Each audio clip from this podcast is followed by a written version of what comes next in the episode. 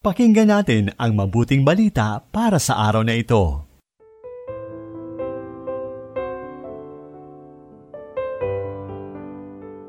Isang mapagpalang araw ng biyernes mga kapatid kay Kristo. Ipinagdiriwang natin ngayon ang kapistahan ng mahal na Birheng Maria ng Lourdes. Ito po si Sister Ameline Paglinawan ng Daughters of St. Paul. May tiwala tayo sa kapangyarihan ng sama-samang pagdarasal at panibagong lakas na nagmumula sa pakikinig sa salita ng Diyos.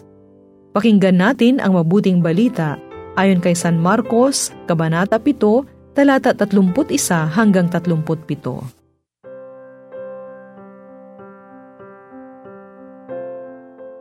Umalis si Jesus sa lupain ng Tiro at dumaan sa Sidon papunta sa lawa ng Galilea. Pagdating niya sa lupain ng Decapolis, may mga nagdala sa kanya ng isang bingi na halos hindi makapagsalita. At hiniling nila kay Jesus na ipatong dito ang kamay.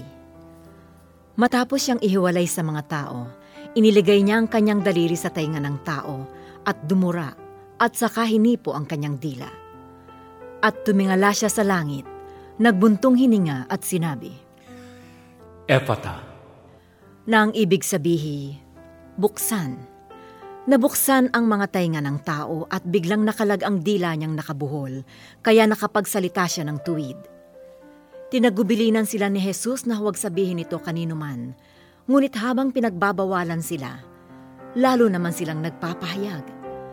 Labis na namangha ang mga tao at sinabi nila, Pinaigi niya ang lahat Nakaririnig ang bingi.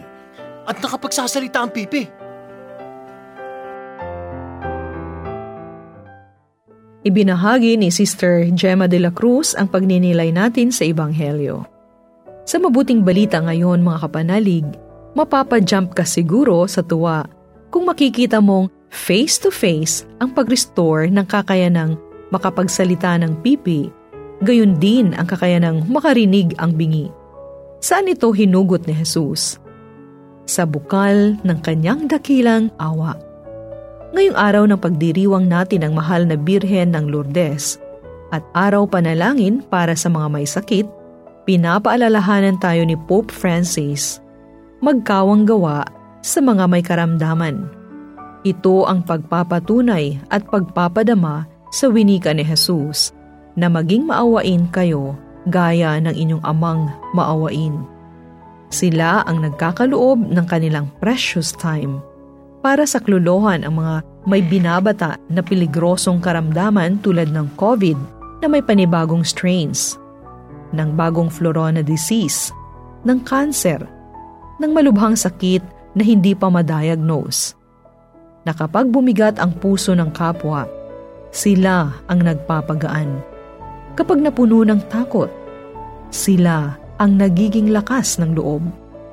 Naniniwala ako na ikaw, kapanalig, kaya mo ring salatin ang nangangatal na laman ni Kristo sa mga may karamdaman. Hindi man pisikal na pagdampi ng kamay o paghimas sa noo, ang presensya mo ang magsisilbing miracle oil sa matinding pinagdadaanan ng kapatid nating may sakit. Sa iyong mukha, maaaninag nila si Kristo, ang Diyos ng awa.